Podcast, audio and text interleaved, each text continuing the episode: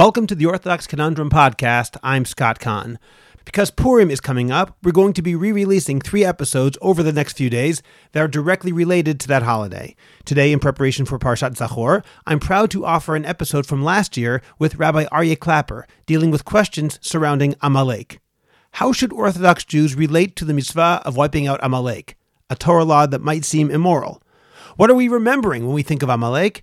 And is there a message within that resonates with committed Torah Jews living in this century? I hope this episode will give you food for thought as we move toward Parshat Zachor and Purim. And one of the things that we should have learned over the past 20 years, but unfortunately don't, is that rabbinic statements framed in the language of halakha can have deadly consequences. When you call somebody the prime minister of Rodef, eventually somebody's going to shoot them. So if you call, put insert group Amalek, Somebody is eventually going to massacre their children, God forbid. I'm Scott Kahn, and this is the Orthodox Conundrum.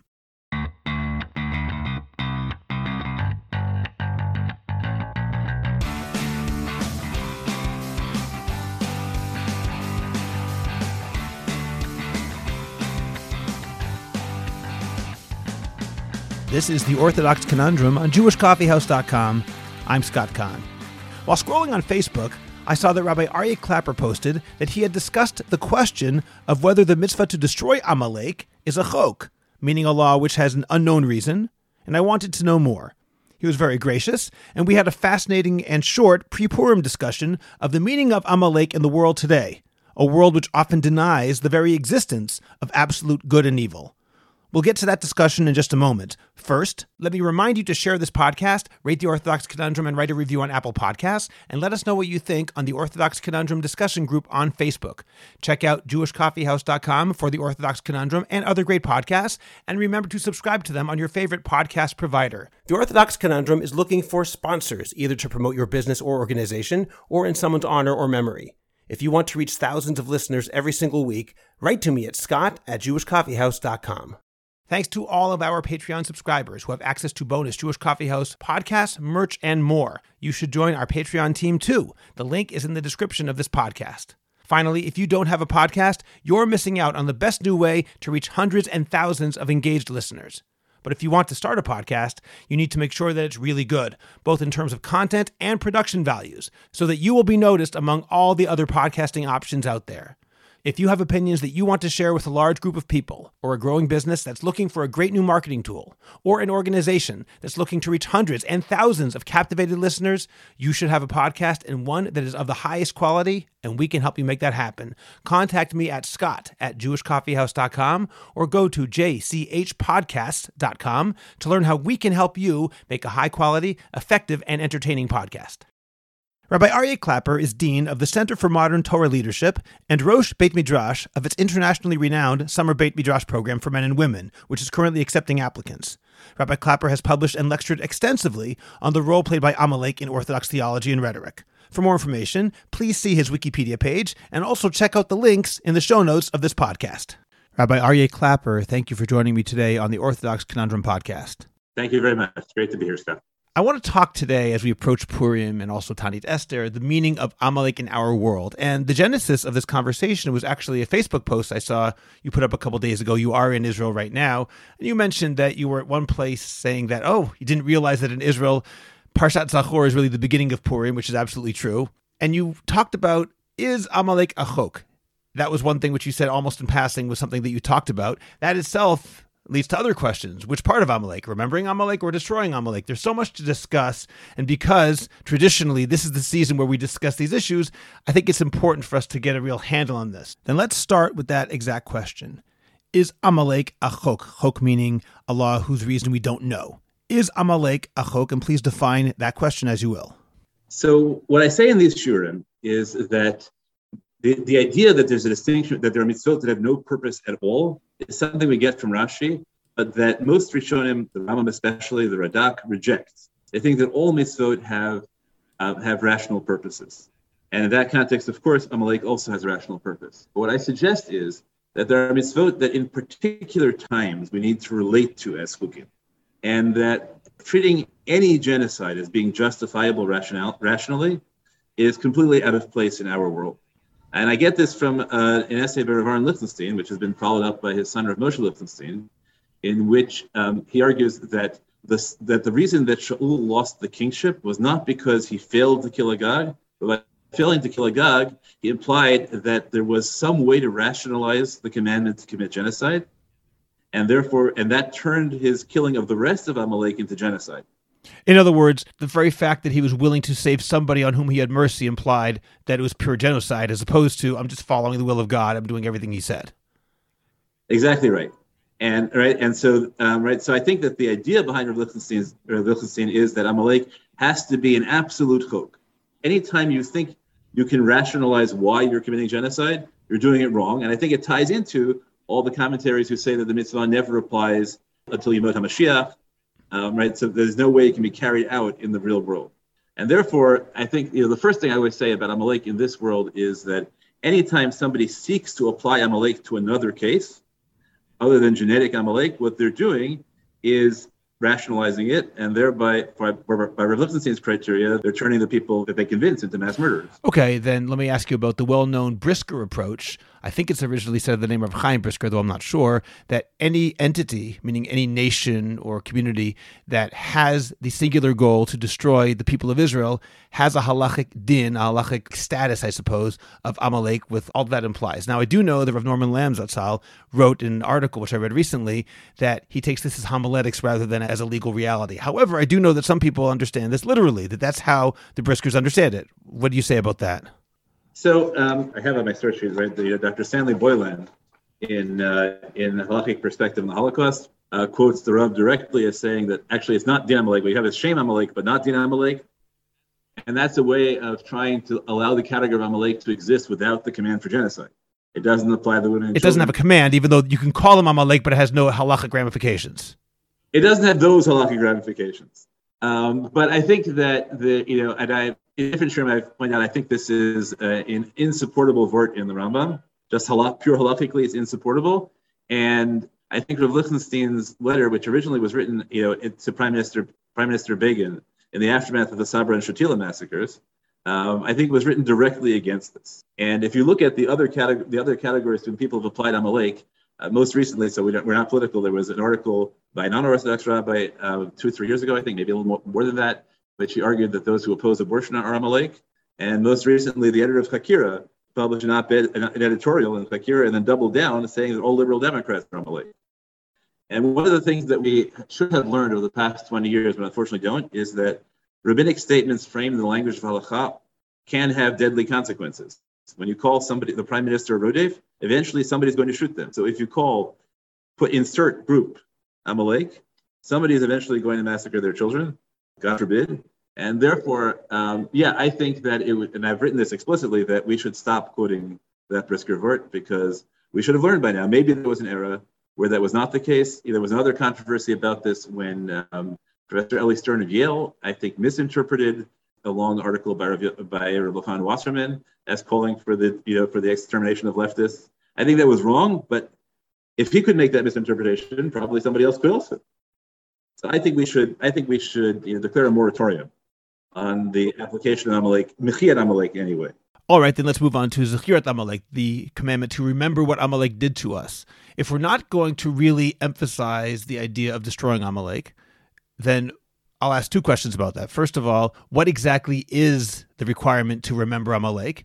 And second of all, why is there such a strong emphasis on it? In other words, Parshat Zachor might be the Shabbat that the most people go to shul of any Shabbat during the year because you can't miss Parshat Zachor, even though there are opinions that say, for example, Parshat Parah is also Midoraita Torah law. And yet Parshat Zachor is the one that everybody has to show up for. And of course, all of Purim, from some perspectives, is built around this concept of remembering what Amalek did. So how do we relate to the law of remembering Amalek?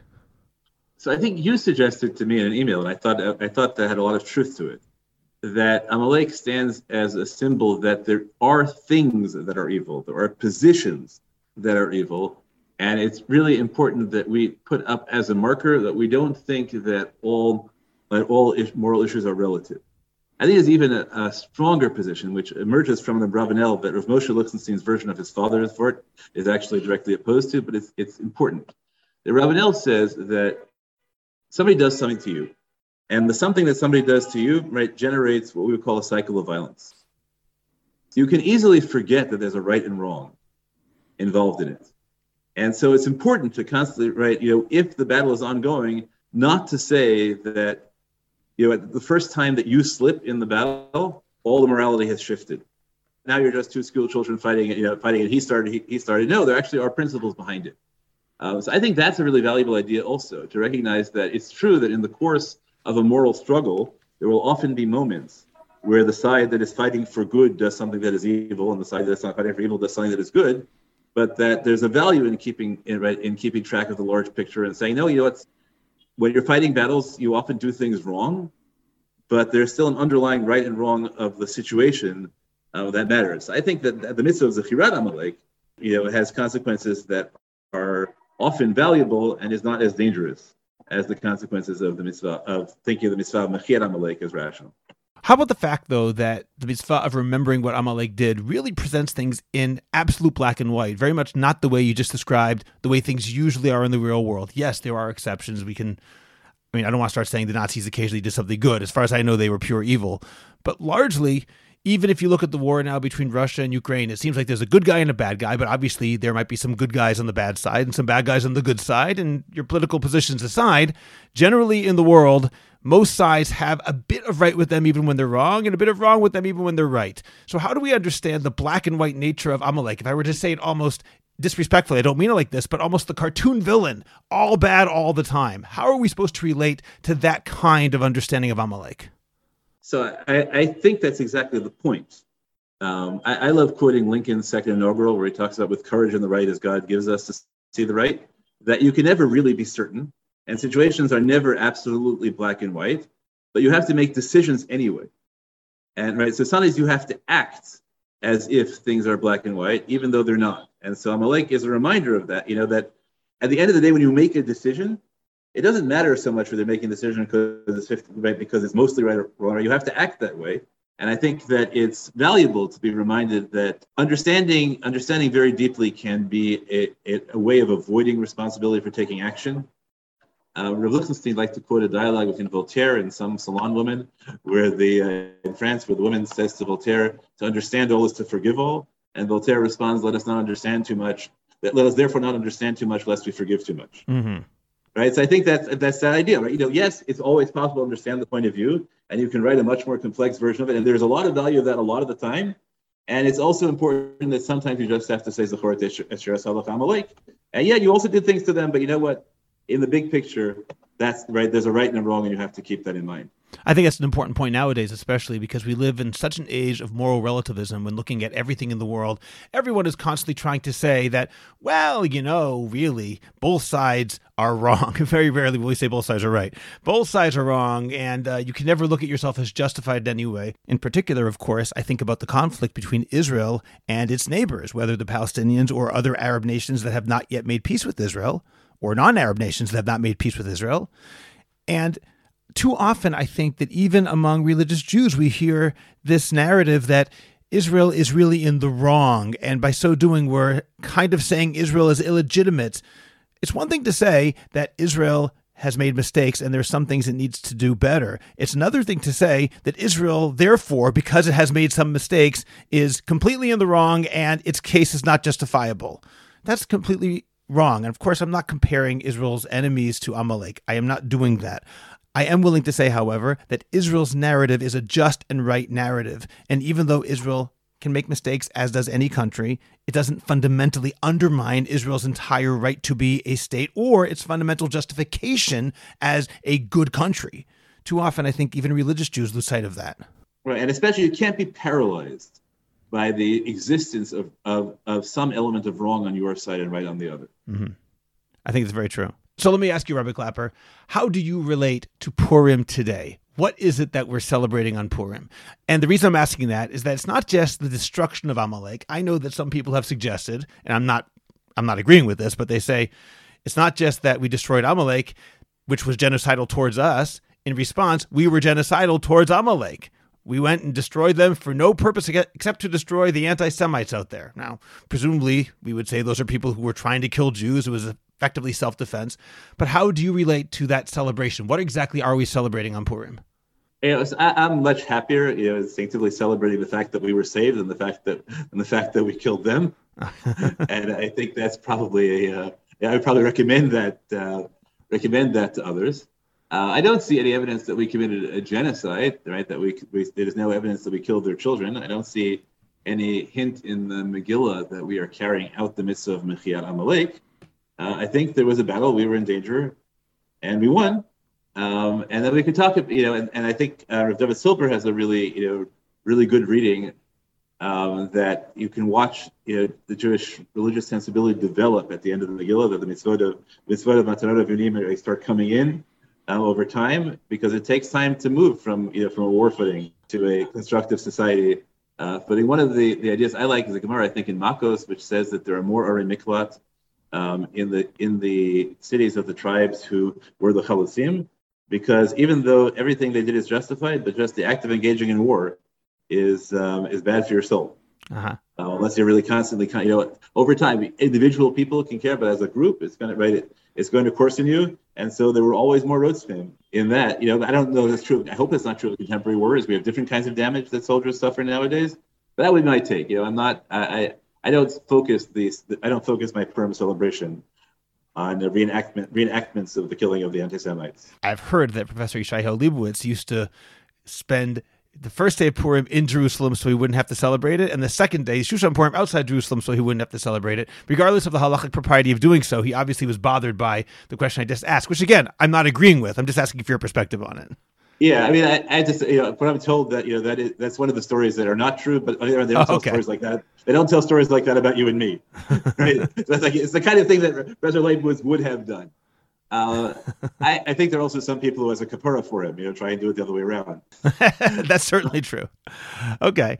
I, you know, I think that the risk there is that you end up delegitimizing self delegitimizing self defense.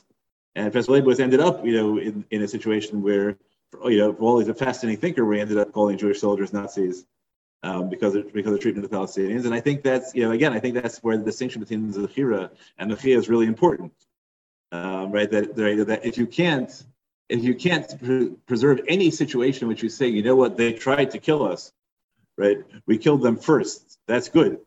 Right. Uh, another way of, of embodying in Jewish tradition is that we say that the, God stopped the angels from singing when we crossed when we crossed when the Egyptians were drowned in the sea. He didn't stop us from singing. Mm-hmm. So we end up compromising, and we say Hallel only on the first days of of Pesach, which are reenactments when we were there and not when we, when we remember it as history. I think that's also a really important distinction to what extent Purim is reenactment. As reenactment, there's more room for celebration of, of what we did, and to the extent that it's memory, then I think that it would be very dangerous to um, to do it that way. Rabbi Klapper, I want to ask you something else. I've been speaking to several people who have argued with some of the approaches which I've presented over the past several months, which have implied that there is an ethic independent of halacha. And what you're saying now about our moral obligation vis-a-vis Amalek, or specifically the fact that it's a chok, something which you can't understand, the fact that when it comes to the mitzvah of destroying Amalek, it should be absolutely put out of practice and assume that it remains a purely messianic hope slash uh, necessity, call it what you will. So I'd like to ask you in those terms, what do you think about that idea? It is a larger question, of course. What do you think about the fact that you're assuming right now that the Torah is not necessarily giving me a moral approach, it's giving me something which I have to know, but my morality comes from elsewhere to say that this is not something which I want to apply. The reason I'm asking again is because some people would say if it's in the Torah, it's by definition moral. And the fact that I don't understand it doesn't mean that I shouldn't do it. It means that I, of course, should do it and rationalize it as necessary or don't bother rationalizing it. The Torah says it's good, so by definition, it's good. What's your approach when it comes to that? Um, and so I need to, you know, mention, you know, of course, Aaron Lipson's article about this, where it becomes um, a semantic question, um, because there are it, there are broader notions of Torah than halacha, and there are broader notions of halacha than things that are clear in books. But that's not the way I answer it for my students. I answer for my students is by quoting um, the following sugya. The, the Gemara says that there are three things that you have to give up your life rather than do. Right? Idolatry, uh, short, you know, adultery slash incest, and uh, and murder. the Gemara says, what's the source for it that you have to give up your life rather than commit idolatry? There's a pasuk which says, You love God with all your heart, and all your soul, even if he takes your soul. Okay, how do we know that you have to um, give up your life rather than commit adultery? So the answer to that is that there's a pasuk that draws an analogy between adulterous rape and murder. Okay, now the Gemara says, but how do I know that I have to, right? If you're telling me that the reason I have to give up my life rather than commit adulterous rape or commit, uh, um, it, rather is is um, because of an analogy to murder, how do I know murder? And the Gemara says, murder I know because it's just rational. Who says that my blood is redder than yours? Now, what's powerful about this sugya is you would think that the question of what you have to give up your life for is maybe one, one of the central questions that a religious tradition should answer. Anyway, the Torah doesn't answer it. Not only does the Torah not answer it, the Torah says that you can't interpret this book properly unless you have that moral presumption, because you won't know what the purpose of the analogy between adulterous rape and murder is. So that sugya tells you that you have that there's a morality which is prior to halakha, and you have to you interpret halakha on the basis of it. Where that morality comes from, you know, you, it comes from the you can say it comes from the totality of Torah. You can say it comes from right. It comes from something that God implanted in you. You can say it comes from reason. That's irrelevant. But you can't say the halakha is self-sufficient because there you have a sugya which tells you that one of the most fundamental issues in halakha and interpreting halachic texts requires a prior ethical commitment. But some people would argue that that prior ethical commitment we have now, even if theoretically it is implanted in us by God, or it comes from our knowledge of Torah in general. For most of us, it comes from society, and society's morals change. Society's morals are not the same as morality, say, 200 years ago. And therefore, how am I to know whether my morality now, which I am imposing on the Torah, so to speak, how am I to be sure that I'm simply not taking the values and norms of contemporary society, which may not be objectively moral, but I think they're moral because that's how I grew up. How do I know that? How do I know that my morals are actually objectively true? So there are two ways to answer that question. The first is maybe there's no way to know that your morals are objectively true, just like there's no way to know that your halachic interpretation is correct. And the premise of the question that certainty is attainable is incorrect. Right? That's right. That's um, that's answer number one. Answer number two is you could give the same historical survey of methods of interpreting historical texts and say, right, how do you know? Right, How do I know that my model of interpreting, right? You know, the once upon a time, you know, there wasn't Brisk, and then there was Brisk, and then there was Pilpul, and then right. So in general, I would say uh, that the belief that Torah can give you certainty is a fundamental violation of Lava Shemayim. Uh, right? I think that's the way that's the way I frame it. Right? The Torah doesn't promise you certainty, and I don't know that I would want certainty because certainty is like you know the Vilna Gaon turning down, like the Vilna Gaon turning down the Malach teaching him all all the all the Torah and dreams. He doesn't have to make the effort. So I think that part of being human being, the Torah imposes upon us the responsibility to make good decisions and certainty takes away that you know a, a, magic formula where you always get to certainty takes that away. Um, so I yeah in economy I don't know. I, I admit that this is a question that when I was younger I obsessed about for a long time, um, and to some extent that was because I knew a lot more other things before I knew Torah, and over the years. For better or for worse, because I've forgotten the other stuff, and my and I've been more professionally into Torah, so the balance has shifted. Maybe that's what it is, or maybe it's just one of those paradoxes that you grow to live with in life. I don't obsess about that question anymore. It doesn't really bother me so much. I asked you before, how do you relate to Purim? Now I'll say, how does one celebrate Purim now? What should we be thinking about when we celebrate, and how does one celebrate properly, including the notion of destroying Haman, destroying evil, while at the same time celebrating our redemption from potential genocide? Uh, it's like a really, it's a really interesting question, and I'm not usually an, ex, you know, an experiential expert. Um, but I think there may be, you know, here I just say very, very tentatively you know, it may be that there's a value in a day of the year when you, you know, when you let go of nuance, right? It was, right? You know, when you say, look, for today, and I'm not possible, it's not a Lamasa thing, right? We're just running, we're just running plays and, you know, and writing, and, write, and writing literature.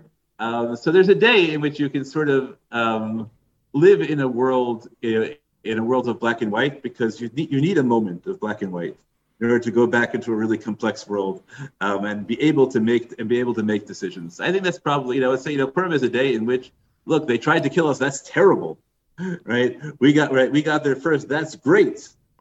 Um, you know, uh, right? I think I think that would be the uh, you know and Whereas you know every every other day year, you know, I would be focusing on well, maybe we should be like angels and not you know and not be and not be not be not be rejoicing at the death of the wicked. You know what? For one day, it's not so terrible. Now, if it turned out that that you know that turned out you know if people started going on bloody rampages on Purim because they started taking it as a real world thing, I would have the same objection to that as I have against taking Mechir Amalek in real world consequences. I think that that's probably true in my own experience, right? That what I enjoy about Purim is the you know, and even though I don't get drunk, um, is a day. You know, maybe I'm not going to go so far as at the Liyada Ben Tov, but at least I can get to a point maybe when I think there's just Ra and Tov. You know. Well, my own understanding, I think actually the Mishnah Berurah says something very similar. Is that Adal Yadaba Ben Araham Baruch Mordechai is that Baruch often means to add and Aurora means to detract. So you can't tell the difference in the world. What's better, to add good or detract from evil? Which means I'm already probably out say right now because I still don't know the answer. So perhaps yeah, that's where it is. Course, I mean, when I insert a postmodernist moment, of course, Beirach is often used, you know, is often used, uh, Lashon Sagi Nahor also.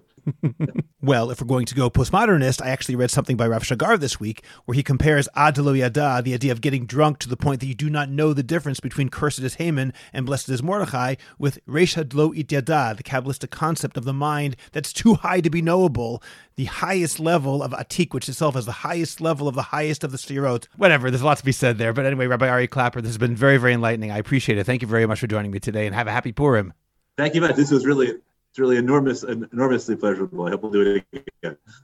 Subscribe to the Orthodox Conundrum on Apple Podcasts, Google Podcasts, Spotify, Stitcher, or anywhere else you get your podcasts. Please visit jewishcoffeehouse.com for other episodes of the Orthodox Conundrum, as well as many other great podcasts, including Intimate Judaism, The Maimonides Minute, Chochmat Nashim, The Francisca Show, and Let My People Eat. I'd appreciate it if you go to Apple Podcasts and rate and review The Orthodox Conundrum. It takes literally two minutes. It's just giving a certain number of stars and writing one or two sentences. Please like the Orthodox Conundrum podcast on Facebook and join our growing Facebook group, the Orthodox Conundrum Discussion Group, where you can feel free to discuss issues in Orthodoxy in an honest and friendly environment. I hope you'll become a Jewish Coffeehouse patron on Patreon. Just click on the link in the description of this podcast, and you can get bonus episodes, Jewish Coffeehouse merch, and more. You'll get special episodes on all sorts of topics that are only available to subscribers. And you'll be helping Jewish Coffeehouse spread our message of a welcoming, intellectually engaged, and honest orthodoxy. Just join Patreon. It's only a couple of dollars a month, and you can stop anytime, so join today. Finally, do you have a message that needs to get out? Do you want to promote your business, your organization, or your cause? The best way is by producing a podcast, and Jewish Coffeehouse can make it happen. I have experience producing hundreds of podcasts, both for myself and for satisfied clients.